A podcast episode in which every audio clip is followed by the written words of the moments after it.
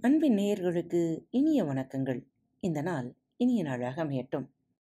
இன்றைய பகுதி உங்களை முன்னேற்ற உங்களுக்கான அந்த ஐந்து நிமிட துளிகள்.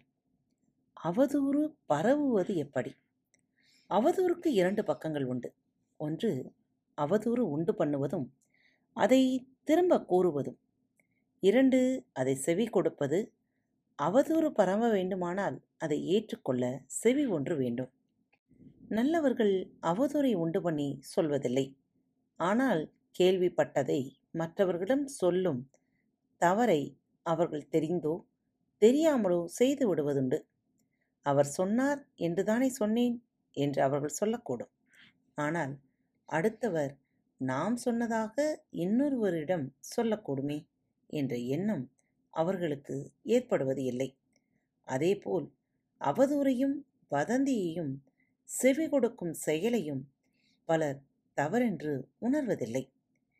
கேட்பவர் இருப்பதால்தான் சொல்பவர்கள் ஊக்கம் பெறுகிறார்கள் என்பதை அவர்கள் உணர்வதில்லை. அவதூறு மற்றும் வதந்தியை கேட்பதில்லை. காதில் விழுந்தாலும் அடுத்தவரிடம் சொல்லுவதில்லை என்ற தீர்மானத்தை நாம் ஒவ்வொருவரும் எடுத்துக்கொண்டால் எத்தனையோ தவறான செய்திகளை பரவாமல் பார்த்து கொள்ளலாம். இன்றிலிருந்து ஒரு சிறிய முயற்சியாக இதனை செய்து பாருங்களேன். மற்றவர்களை பற்றிய குறைகள் உங்களிடம் மற்றவர்கள் கூறும் பொழுது அதை காது கொடுத்து கேட்பதை தவிர்த்து வாழ பழகிக் கொள்ளுங்கள். உங்கள் முயற்சி உங்களை முன்னேற்றும். மீண்டும் அடுத்த தலைப்பில் சந்திக்கும் வரை உங்களிடமிருந்து விடைபெற்றுக் கொள்வது உங்கள் அன்பு தோழி.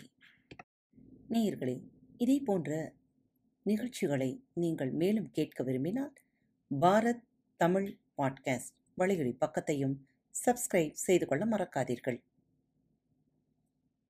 வணக்கம் நேயர்களே. திருக்குறள் வழிகளி பக்கத்தை சப்ஸ்கிரைப் செய்யாதவர்கள் சப்ஸ்கிரைப் செய்து கொள்ளுங்கள். ஃபேவரட் பட்டனை அழுத்த மறக்காதீர்கள். உங்களது கருத்துக்களை மெசேஜ் பாக்ஸில் ரெக்கார்ட் செய்தோ அல்லது இமெயில் முகவரியிலோ தெரிவியுங்கள். மீண்டும் சந்திப்போம். நன்றி. வணக்கம்.